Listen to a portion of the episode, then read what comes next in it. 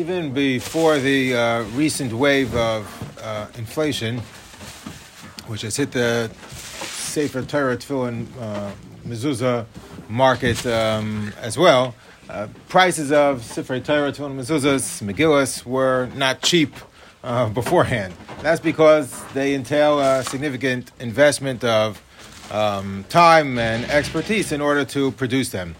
However, in an effort to streamline their production in order to uh, cut, cut, some of the costs and make it more available for everyone to be able to have access to fulfilling the mitzvah of Ksiva Sefer Torah and to have their own Megillah um, on Purim, there have been efforts made to cut um, the costs.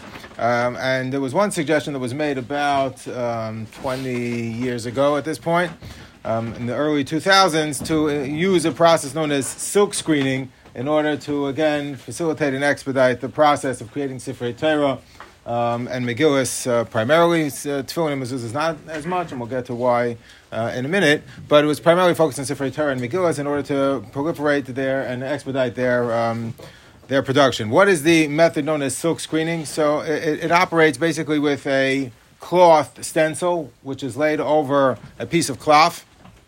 Ink is then poured from right to left over or placed on the right side of the uh, stencil and is then with a squeegee is pushed over the cloth uh, stencil. The ink seeps through the you know the letters which were carved out of the stencil and creates uh, the urea of a Sefer Torah, creates the urea of a Megillah that's um, written uh, perfectly. So that's the uh, method it's not, of. It's not written. It's just. The it's it, it's with a stencil. So you take the ink, you push it over the stencil, you push it down over and down, and it uh, go, goes onto the cloth and forms perfect letters. Is what I meant. It's you know, it's it's written. Um, it appears as if it was written um, perfectly.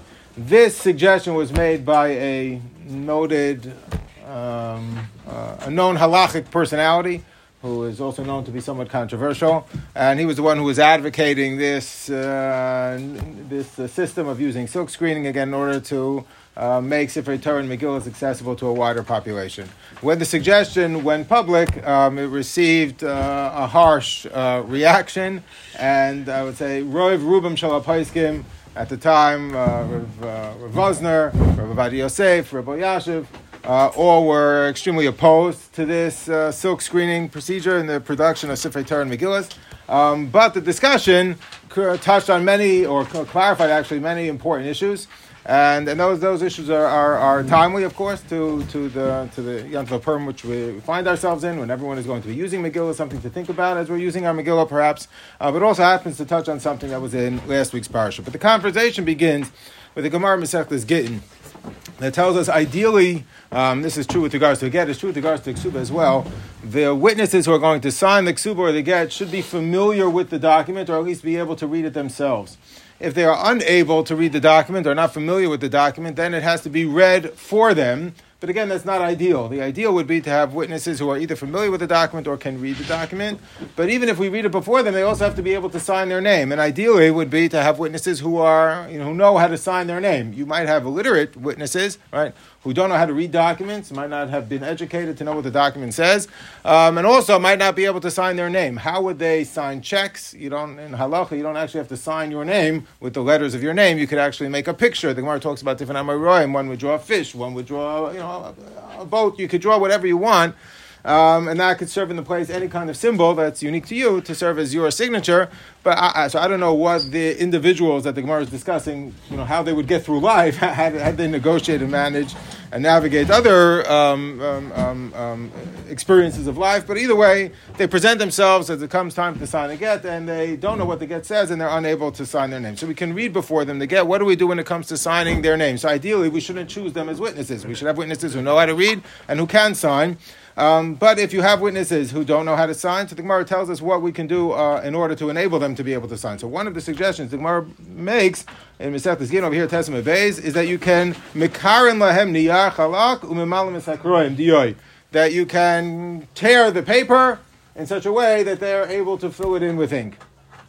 Uh, so Rashi and Tosfos have a machlekes. What exactly does the Gemara here mean by this? So Rashi's uh, suggestion is, Rashi's explanation is that you would etch into the paper the outline of their signature. Much like if a person goes to a Ksiva, so I said a Ksiva Sefer Torah, um, Sefer Torah, the Sefer will make, a lot of times towards the end of the Sefer Torah, will make an outline, and the people come um, with writing the ICS will just fill in the outline. So over here, there wasn't an outline, but there was etched into the parchment an outline, and then the Adam would just come up to fill in the etching. Tosfos argues with Rashi over here on the fourth line of Isalif. He says, Loshin Mikarin loy mashmin kaperish kuntris tearing doesn't sound like Rashi. According to Rashi, it should have said misartin. We etch into the paper. Makarin means we tear the paper. So Tosfos explains that what it means is we would tear a stencil of paper with their names you know, uh, uh, blank, right? So that all they had to do was fill in the stencil, much like, you know, you know, I'm talking about people spray paint over letters. You just spray paint over the stencil and you have the letter, looks like you, you know, made it perfectly. So over here, they would uh, color in the stencil um, in order to help them sign their name. That's how Tosfos explains the Gemara. So you see from the Gemara that you can fill in a stencil in order for a person to have their, uh, you know, to, to, write their name, and that would be a, a valid signature with regards to Gittin. It's only B'di'eved, we wouldn't do this by other stars. Ideally, we should have witnesses who know how to read stars and know how to sign their name, but if they're unable to do so, it is acceptable to fill it in this fashion by making a stencil and by filling, uh, by, by, by them filling in their name. So therefore, the suggestion was made so then let's write Sifrei Torah in the same fashion. We'll have a stencil that you know is made out of this cloth, this silk, and we'll put the ink on the right side and we'll push it across with a squeegee, and that will fill in the blank spaces in the stencil and create a Sefer Torah, create a Megillah in that fashion. That was a suggestion that was made. The other Paiskim all rejected that suggestion because it's not the same. It's not the same. Because Yerushalmi tells us over here, Masechtas Gittin, commenting on that pasuk, and uh, says in with regards to the uh, writing of uh, Get, because of la sefer krisus v'nasim other posuk in Parshas Kiseitze that you should write the sefer krisus, you should write the get and place it in her hand. Because of says Yushami v'loy hashayfech. You have to write it, and you cannot pour the ink. If you pour the ink and out comes the letters of a get, that's not considered to be a ksiva. In order to be ksiva, both regards to a get, the pasuk also says in connection with the ksiva sefer Torah, the pasuk in Parshas V'yech, va'ata kisvu lachem es Let's assume for the moment that all of the laws of writing, or what's considered to be writing by a get, should carry over to the Sefer Torah as well. So just like over here, the pasuk says "V'kosav v'loy hashoifech," you have to write it. You cannot spill the ink. Uh, so too over here, you, can, you have to write it, and you cannot uh, spill the ink. What's wrong with spilling the ink? So the Ritva over there, and that Gemara Masech Liskin, look back at the at the end of Vaisalov, the Ritva uh, uh, explains further within Tosfos that it's only valid if you fill in the stencil with a pen. That's derech siva. So the ideal derech siva would be to write your own signature, but if you're not able to do so with a stencil, at least if you fill it in, it's derech siva. I'm filling it in with my pen. However, the Ritva says, if you're just going to pour the ink over the stencil, that's not considered to be ksiva. That's not considered to be ksiva. So, so too, just like it's not considered to be ksiva to pour the ink over the stencil, um, by ksiva skin, it's not considered to be ksiva with regards to Sefer Torah either to pour the ink over the stencil and to write the get in that fashion. We find this notion of derech ksiva, that it has to be derech ksiva, as opposed to pouring the ink over the stencil and the letters are formed in that fashion. We find a similar um, argument that we try to make uh, to explain the Gemara Masechtas Gittin later on. The Gemara tells the Masechtas Gittin, um, uh, this is commenting and another line there in the Yushalmi, the Yushalmi back in his base says, "V'kasav." You have to write the sefer creases loy hachaykek. You can't. Um, uh, uh, uh, you can't sculpt it. You can't. you can't carve it. But it says because of hachoykek. Etch. Yeah. Yeah. So the Gemara comes to Masechtas Gittin because of eloy hachoykek. You have to write it. You cannot etch it in, right, or you cannot carve it. So the um, Gemara asks, really? But if you have a get where you etch in the letters into a tablet, that's considered to be a kosher get. So Gemara says it is a valid to etch the letters into a tablet. So how could the how could we what, what does it mean because So the Gemara distinguishes between chak versus chak yireichos. Chak means if I uh, carve around the letters such that the letters remain um, and all of the background is removed. So the letters are protruding not because I created the letters, but because I removed the background um, and therefore the letters are recognizable. So that's not considered to be ksiva in Hilchas uh, Gittin, presumably in Hilchas Sefer Torah either. Chak Teichos is not acceptable. Chak Yureichos, if I etch into um, the, uh, uh, or carve into the tablet the letters, then that is acceptable. I, I, presume this is like kind of the difference between like sculpting. I'm not a sculptor, I've never performed a sculpture, but people I think who sculpt chip away at everything that's extraneous such that the image is formed. As opposed to etching or, or carving into something where you actually create the letters by carving it into a background. That's so the opposite of Mishkan. Okay, exactly. So but that's the difference over here between chak toichas and chak yirechos. If I remove everything that's extraneous such that the image remains, that's chak toichas. That's not considered to be ksiva. Chak yirechos, yarech is in Russian, you know, like a thigh. I carve in the thighs, I carve in the limbs of the letter, and therefore the letter, you know, is visible. That is considered to be an acceptable ksiva with regards to uh, hilchas gittin. This is true not only with regards to hilchas gittin, it's true with regards to hilchas sefer Torah as well. The Gemara tells us over here in Masechta Sanhedrin that initially the Torah was given not Biksav Ashuris that we know, our script, but Biksav Ivris. That Ksav Ivris was abandoned and replaced with Ksav Ashuris. What is Ksav Ivris? So the Gemara asks on the third line, My Ksav Ivris, Amrav Chizda Ksav Libuna. Ksav Libuna. What does Ksav Libuna mean? We're not familiar with that term. We don't find it elsewhere. So Tosfos quotes one ex- possible explanation is that it's white text. White text. Ksav libuna. How could you have white text? How is it going to be visible on a white cloth? So Tosfos explains that what it means is you filled in the rest of the cloth with dioi, such that the only pieces of the cloth that were remaining were the tzur of the oisios. So like having a phone, some people change their phone from the white background to the uh, black background, and the letters are white, uh, grayscale. Night mode. So if the black, I think they say it's easier to read with the back is black and the letters are white. So there were those that suggested that was originally the way the Torah was given, was there was di in the background and the letters were remained in white. That's what ksav libuna is. That was replaced with ksav ashuris. The background is white and the letters are black. Tosfos says though that cannot be correct. That is not what ksav ivris was. Because if it would be, that's what it makes sense with the language ksav libuna, the white script. But it cannot be correct because then no one would ever have written the words of the Torah that would be formed by you know by removing the background or by darkening the background such that I now can see the letters. But that's not forming the letters. And Tosfos feels just like there's a psul of chok teichos of you know creating the letters by removing the background with regards to writing of a get. The same is true with regards to a writing of a sefer Torah. What then was ksav ivris? What is ksav libuna? Tosfos says it was a place called libuna, and they had a unique form of script. Okay, so but, but it was not this kind of black background with the white letters. That would have been absurd because of chok teiches. This applies. It's quoted in Shulchan Aruch and Hilchos Tefillin when a sefer is writing the letters of the sefer Torah. If a blot of ink drops, the joy. Yeah, it's expensive. He doesn't want to waste it. So what he can do is carve the letter out of the uh, uh, the blot of ink. He'll scrape away everything that's extraneous to the letter, and such that the letter will be formed. So it says in Shulchan Aruch that that's possible. That's not a valid form of ksiva. It's because of lo You would never know as a consumer, by the way, how the cipher created the letter. How would you know? So you have to have an honest cipher. You have to know. It's a big machlekes hapaiskim. Also, achreinim. Let's say as he's writing two letters, they are connected. So you know the ink drips, or aside from don't make these kinds of mistakes typically they're really expert at their craft. But let's say it would drip from one letter to the next. So how will we separate between the letters by scraping the the you know the ink that's connecting the two? That's again might be because of Eloi HaChaykek. He only created the letters by etching, by scratching away you know extraneous ink. If the letters are formed, then ink comes on top of them. Okay, then the letter was formed previously. It's not because of Eloi HaChaykek. But if uh, if not, it's a problem. It's a bigger issue with regards to creating bottom on the tefillin, the, the shin on the side of the shell rosh. According to some Rishonim and Achrayim, has to be written in the same form, the same standard that you would find with regards to um, that you would find with regards to uh, the writing of uh, text of the Torah itself. So it has to have those same the same halachas. So of Eloi would also apply to the shin that's on the top of the tefillin. However, the Gemara here tells us that this extends not only to actually removing the background or carving the background and leaving the text protruding. The Gemara talks about how they created the text that was in the um, in the tzitz in a plate that was worn by the Kohen Gadol on his forehead. Look back at the Gemara Masechtas Gittin on Daf Chav. The Gemara asks, one minute, if cost of Eloi is not considered to be Ksiva, not by Gittin, not by Sefer Torah, how did they create the Kodesh Lashem that was engraved into the golden plate that was worn by the Kohen Gadol? Didn't they just etch away or scratch away the gold that was on the sides of the words Kodesh Hashem, and the words Kodesh Hashem protruded by itself? Simar says, no, that's not how they created the word Kodesh Hashem. If it would have been, that would be possible because of a Eloi What did they do? They had, they um, pushed the letters through the back of the plate.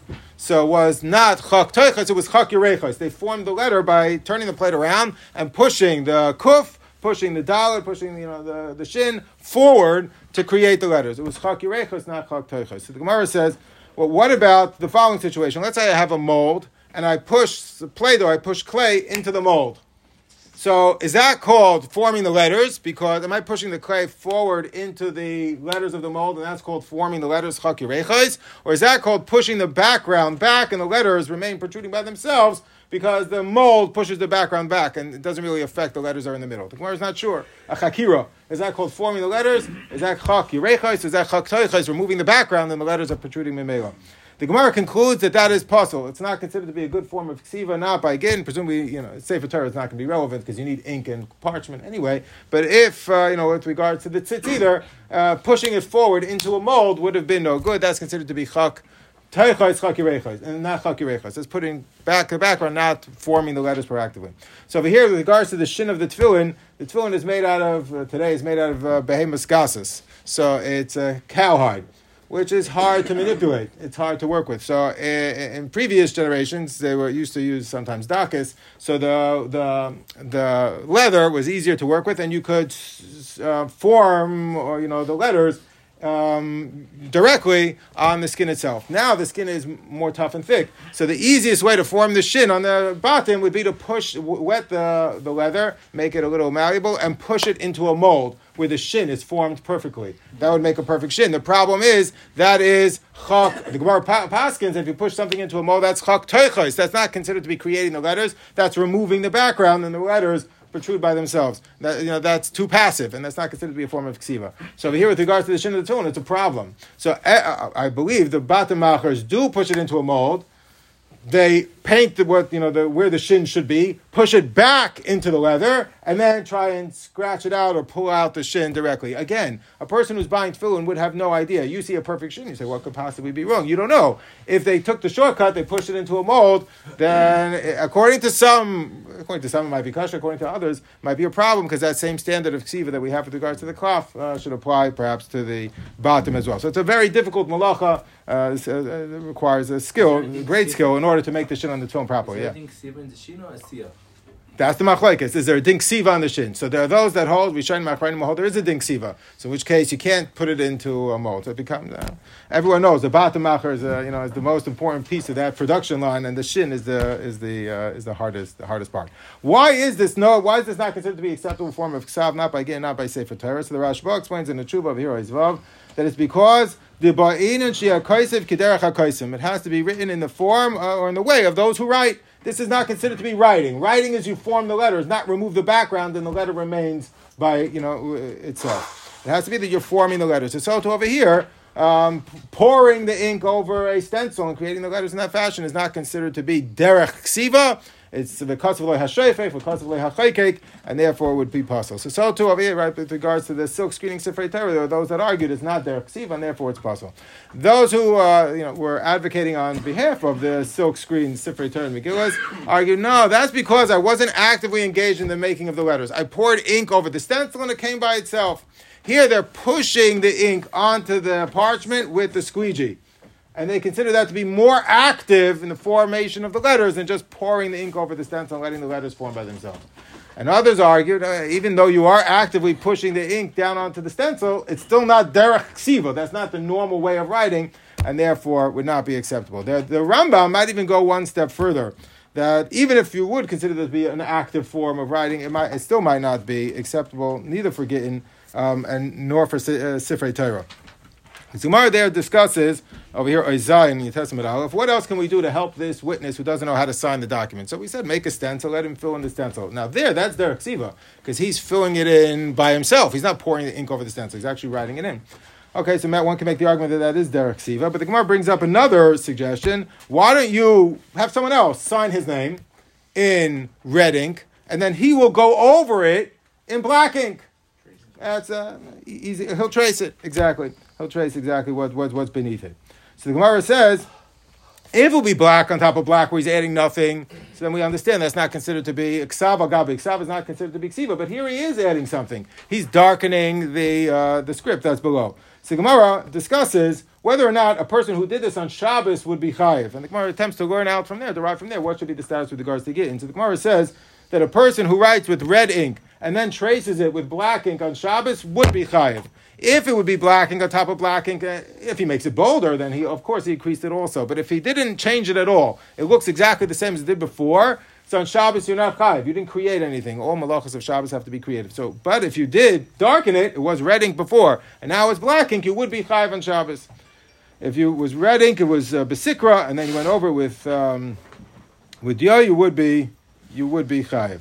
So the Gemara says, what about with regards to gittin? Well, if you're chayiv on Shabbos, it's considered to be kaisiv on Shabbos. Shouldn't it be considered to be kaisiv with regards to signing a get to? And the Gemara rejects that comparison. The Gemara says, "V'chi mibnei shanu medamin nasa ma'isa." Medamin. Because we are medamin, we're going to, you know, act based on that. What does medamin here mean? Medamin. So Rashi has one shot, the Rambam has another. Rashi's explanation is midamin is milashon oimed. Aleph mem dalad in Aramaic means it's a guess. It's an oimed. So Rashi says because we're guessing that you're chayiv on Shabbos, that's a chumrah, and therefore we're going to prohibit one from doing it on Shabbos. How we can't necessarily extend that lakula with regards to Hilchas Gittin to allow an aid to sign in that fashion. Even on Shabbos, we're not really sure. Says Rashi, Shanu oimdim v'sfurim, v'oimdim oimed libenu. We're guessing that you're chayiv on Shabbos. You not we might you might not actually be chayv. And Rashi therefore says if a person does this by accident on Shabbos, he would not bring a carbon in the Beis Hamikdash because since we're not sure, you don't bring a carbon mitaycha. You're not sure. Maybe yes, maybe no. If you're not chayiv, then the carbon you're bringing will be chulin bazara. So he can't do that. So Rashi says we wouldn't even ask you to bring a carbon in the Beis Hamikdash. It would be chulin bazara. So since we're not sure, we're going to be machmer on Shabbos. We can't be making hilchas gin. The Rambam though has a different explanation. The Rambam says a person who writes in this fashion, black ink on top of red ink, would be chayiv on Shabbos would be chayiv, and you would. It sounds like from the Rambam you would actually bring a carbon in the Beis Hamikdash. Yet the Rambam holds is not considered to be ksav with regards to Git. And if you wrote with red a get, not lishma, not for the sake of divorce between this man and this woman, you cannot trace over it in black and now make it lishma. That's ksav agabi ksav. The first ksav, you know, you haven't added anything substantial, and it's not considered to be kaisev with regards to Gittin. Why? But you're chayiv on Shabbos if you would do it in that fashion. So Rambam obviously feels what the Gemara meant to say was v'chim midamin because we are going to be midame, compare one thing to another, meaning it seems you know, ostensibly, externally, that the two cases should be similar. Nasa Maisa, we're going to actually put it into action because the two cases are not the same. They're not analogous. Why not? Why is Hilchas Gittin different than Hilchas, um, you know, Shabbos? So Soloveitchik in the Shiur Masechtas Gittin explains that he thinks Shabbos has, according to the Rambam, it's Pashup Shah in the Rambam. According to the Rambam, in Hilchos Shabbos, you're chai for creating the letters. If the letters, you know, were in red and you now wrote them in black, you created darker letters, but you created letters, um, and therefore you're chayiv. In Hilchos Gittin, you require more. It's a signature. It's a signature of the witnesses. There has to be something that's unique to you. If you just trace over someone else's signature, even though one is in red and one is in black, and you're darkening the letters, so you did create letters. Signing a get is more than that. It requires a person to contribute something personal, something that's unique to you, a unique signature to you. And there's nothing personal, there's nothing that you added. It's that other guy's script. It's your name, but it's his script, it's his handwriting, and you're just tracing over his handwriting, it's not considered to be your signature. And the same is true, not only in Hilchas Gittin, in Hilchas Sefer Torah as well. When a person is writing a Sefer Torah, the Sefer has to have a unique signature. It has to be his unique handwriting. And every Sefer, by the way, is different. Today they're creating a database of Sefer in Eretz Yisrael, this organization called Stamp, we should talk about another time, fantastic creating a, a, database of Seferim based on their handwriting. You'll be able, they have handwriting software, detection software, be able to pick out and tell you which Sefer it is that wrote it based on their handwriting. So even though it all looks the same, it's not. Every Sefer Torah looks to us like it's the same. There's unique unique uh, that every Sefer has in the writing. It's like no different than any other handwriting. So the, when writing the Sefer Torah, also the Sefer has to have a unique handwriting and do something that's unique in order to create a kosher Sefer Torah. And I think there's a great reason for that in the creation of a Sefer Torah, why he has to have something unique. It actually fits with the sheet of the Rambam with regards to the mitzvah of writing Sefer Torah. The Rambam writes that um, um, Mishnah Torah, the women are pastor from the mitzvah of writing Sefer Torah. Because it's not a time bound mitzvah, why should women be exempt? So the Shaagas Aryeh already taxed the Rambam, why should women be exempt from the mitzvah of writing a Sefer Torah? It's not time bound. So obviously, the opinion of the Rambam is it's somehow connected to Talmud Torah writing a Sefer Torah somehow connected to Talmud Torah. Um, and therefore, since women are part from the primary mitzvah of Talmud Torah, they're exempt from writing a Sefer Torah as well. The problem is that the Rambam does not, you know, believe that the mitzvah of writing a Sefer Torah is just owning Sfarim, like the Rosh said. You know, if it's to facilitate Talmud Torah, so as long as I have Sfarim, uh, you know, I fulfill the mitzvah of Ksiva Sefer Torah. He doesn't hold that it translates today into writing Sfarim, and according to the Rambam, you cannot fulfill the mitzvah by buying a Sefer Torah. According to some Rishonim, you can't fulfill the mitzvah by buying a Sefer Torah. According to the Rambam, you cannot fulfill the mitzvah by buying a Sefer Torah. If you inherit the Sefer Torah, the Gemara says it's not acceptable. And if you buy a Sefer Torah, the Rambam's opinion also is uh, mitzvah in a shuk. The Gemara says, and the Rambam feels like you bought someone else's mitzvah in the shuk. You don't fulfill the mitzvah in that uh, by, by buying a sefer Torah. The Lashon Pasuk is Mispinei Israel right there. Uh, yeah, that's the Russia's argument. yeah, that's the Russia's the argument. is tied directly. Ah, so the limit is tied directly to the ksiva. So why can I buy one in the shuk? I have a sefer Torah from which to learn from. So it seems, it seems that the view of the Rambam is it is connected to Talmud Torah. But it's not just to have Sfarim from which to learn from, it's because every person has their ice in learning Torah. Everybody has their contribution to make. And therefore, huh? You can't have a shliach. Ah, okay, whatever. Discuss another time. But shlichus, shutfis, all these things are relevant. Yeah, but of course, everybody has their unique ois, their unique contribution that they have to make to the Torah, and that's what the mitzvah Ksiva Sefer Torah is about: is claiming your ois, claiming your chidusha Torah, claiming your unique perspective. But and therefore it's connected to Limud Torah, but you have to do something unique. You have to write your own. You can't buy it in the shuk. If that's the case, so then the Rav's word is tremendous. Is that everybody has to have their unique signature. If you don't have your unique signature, you're just tracing someone else's signature. That's not acceptable for Ksiva Sefer Torah. And the same would be true by making an outline, uh, by filling in a stencil. Um, even though you know by filling in a stencil, that might also not be acceptable either in Hilchas Gittin, not in Hilchas Sefer Torah either. When the Rambam quotes that suggestion, the Gemara made that um, you that uh, you can fill in a stencil with regards to Hilchas Gittin. So the Rambam said over here, Ois Yud, that that is acceptable if you have a witness who doesn't know how to sign his name, let him fill in a stencil. But the Rambam says that that's only acceptable in a case where the Chasimas Ha'edim is only midrabanon. If you hand it over the get in front of witnesses, we also require you to sign the get, even though it's not necessarily required um, midrabanan were required to sign the get. But the signing of the get at that point, when it's handed over in front of witnesses, is only midrabanan. So the Rambam says, when is it acceptable to have witnesses fill in a stencil? Only when the ksiva is midrab, only when the chasima sa'idim is midrabanan. If it's midrabanan, then you can fill in a stencil. Otherwise, it's not acceptable for writing, for signing, you know, for witnesses' signatures either. There has to be something that's unique. There has to be something that's different about your signature, both in Hilchas and in, with regards to Hilchas Sefer Torah. So coming back to the uh, silk screen Sefer Torah, they're going to come out exactly the same every time. Based on the stencil, no one's offering anything unique over here. So you're not a fulfillment of the mitzvah ksiva sefer Torah, and it might not even be fulfillment of the mitzvah at all, because in order to be a ksiva, there has to be something that's unique to the sefer, to the person who's writing it, and over here, there's nothing that's unique to the person who's pressing on the squeegee um, over a stencil. But the most, you know, there is somewhat of a precedent for this discussion there is somewhat of a precedent for this discussion, and maybe, as we'll see, it happens to be actually related to a machlekes rishonim with regards to the printed Sefer Torah. You and I think that that's like, well, who would ever suggest that you could have a Sefer Torah that was printed? But at the dawn of the printing press in the 1500s, that was a huge machlekes hapaiskim if you can have a printing press produce a Sefer Torah. How would you have a print? The old printing presses, just, just remember how they were made. All of us are old enough to have seen typewriters and the old printing press and know what it looks like. Is that there were le- metal letters? There was ink spread over the metal letters. They were arranged in blocks. You would take a piece of paper and would push it against the metal blocks uh, um, of letters, and they had synthetic inks, you know, spread over them. It would go onto the paper. Can I create a Sefer Torah in that fashion by putting the metal blocks with the letters of the Sefer Torah? and then coating it with yoy, pushing the parchment on top of the yoy. Should that be a kosher sefer Torah? Huh? It's not chak. It's actually.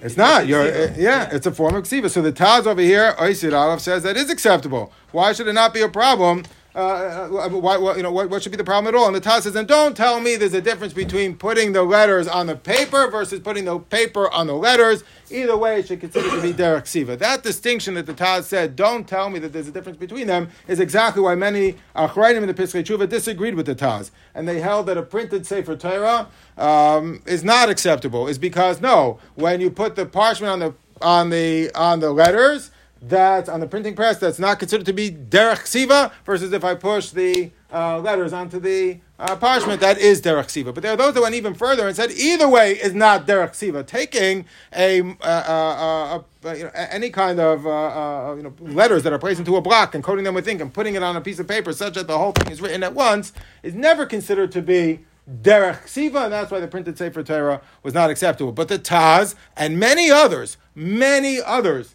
followed in the footsteps of the Taz and felt that the printed Sefer Torah, you know, there were obviously uh, practical considerations that had to be dealt with, but there were those that felt that fundamentally could be kosher. It seems to me that it boils down to a machlekes rishonim with regards to the tzitz. Again, that appeared in last week's parsha, reappear again in Parshas Pekudei, because the pasuk says in connection with the tzitz, "Vayichtavu alav," you should write on it the letters of Kodesh Hashem. So we mentioned already that you can't uh, carve it out of the front of the piece of gold. That would be Chak Toichais, not Chak Yireh, because you're moving the back when the letters remain protruding. So how was it formed? You turned it around and you poked the letters through the back. That's how the Rambam says the letters of the tzitz were formed. They were pushed through the back. The right, uh, you know, each letter one by itself, the kuf, the dal, the shin. The Raavad says no, that, that's not how they made it. They had a uh, plate that had the letters Kodesh Hashem protruding from the plate. They softened the gold and they pushed it into the plate all at once. I don't know why they would make such a uh, mold. How often did they have to make a new tzitz? But they would push it into the gold with a plate that was behind it. Exactly the way you would, you know, print. The, the old printing presses used to work was that there was a plate with the words, and you put parchment on top of the plate, or put the plate on top of the parchment. So Raavad says, assume that was considered to be a acceptable form of ksiva for the letters on the tzitz. The Rambam seems to have argued that that that, that you know it's it's it's certainly easier in the way that the Raavad is describing it. Why did the Rambam hold you have to do each kuf, the dal, the shin all by itself? Presumably because the Rambam felt that's not considered to be derech siva and will not be acceptable with regards to the tzitz. So maybe this boils down to that machlekes rishonim. comparable? The tzitz were pushing through the back, even with the mold. The Ram held you did each letter one at a time. That's derek siva. it's chak You're pushing through the back. Correct. Otherwise, be chak toichas. So it has to be. Otherwise, be chak toichas. Here we're talking about chak. But can I put a plate and push all five letter, all, all, all, two, you know, two words at once? Is that called derek siva at all, or not? If I. It's the other side. The huh? the tzitz you're pushing. Correct, but is that called writing? If I take a plate with five letters written on it and push it onto onto a parchment or push it into a piece of gold and it forms letters, is that called writing? Is that called derek siva? We spit ink. Spit ink onto a paper. That's shofech. Also no good. That's no, no, no. I'm sure some talented guy will learn how to do that. Oh, Why are we comparing that to Huh? So the pasuk says with regards to tzitz, "Yichtov alav michtov." By yichtov alav michtov is the pasuk in Parashas Pekudei with regards to the tzitz. So the Gemara assumes the letters of the tzitz can't be chak toichos. The letters of the tzitz had to be chak yirechos because there's a din of ksiva on the tzitz too. The din of ksiva. The pasuk says by yichtov alav michtov. Yeah. It seems to have also been. It seems to also be this same discussion though comes up with regards to again a fascinating Gemara Masechtas Yuma. The Gemara tells us there were different families that had traditions about how to do things in unique fashion based on Mikdash. There was one family that knew the recipe of the Ketairas to make sure that the Ketairas always went up into one stack, and that secret died with them. They never passed it on to anybody else. But the Gemara explains why they never passed it on to anybody else. They were afraid they were going to co-opt it for Avodah Zarah. But there was other families that had other secrets, and they also some you know, many of them didn't share them again because they were afraid it would get it would it would be um, it would be adopted by the Avdei Avodah. However, there was one family, Ben Kamtzar. That sounds so similar to Ben, uh, you know, uh, Bar Kamsar. I don't know. Yeah, but Ben Kamtzar, who um, knew how to write uh, letters in a Sefer Torah in a unique fashion. They knew how to write all four letters at once. Um, and they would not teach anybody else how to do it. And that secret died with them. And the Gemara therefore says, and they had no reason not to pass it on. Why would you not pass it on? What are the Avdei of the Zara going to adapt our fashion of writing Sifrei Torah? What, what, what, what do they care? And therefore the Gemara says about them, the Pasuk, Shem Rishon Yirkov, that their name should rot forever because the secret died with them. What's so special about writing all four letters of the uh, Shem Hashem, of the name of HaKadosh Baruch Hu, in the Sefer Torah all at once? So Tosfos Yom Tov says on the, that uh, Mishnah, Masechtas Yuma, must be there was something special about this. It wasn't just a kunst. This wasn't a, a acrobatic um, carnival trick. Wow, I could write four letters all at once. That was not that was not what this. It was obviously a halachic preference to writing them all at once. What was the halachic preference? So the Tosfos Yom Tov suggests, well, maybe it's an inyan of Yichud Hashem to write all the names at once. Um, however, the Minchas Chinuch suggests, and Tosfos Yom Tov leads you in this direction, is that there was a problem with Mechikas Hashem. Every time you write the Shem Hashem, let's say I write a Yud and a Hey, If I only intend to write a Yud and a Hey and then I add a Vav, that's like Mechikas Hashem. Yud and a Hey is a Shem Hashem. When I add the Vav, there is no Shem Hashem. So it's like erasing the name of HaKadosh Baruch Hu. So when I tend to write the Yud Hey and then the Vav and the Hey, so I understand when I write the Yud and the Hey, I don't endow with Kedushas Hashem because I plan to write a Vav and a Hey afterwards.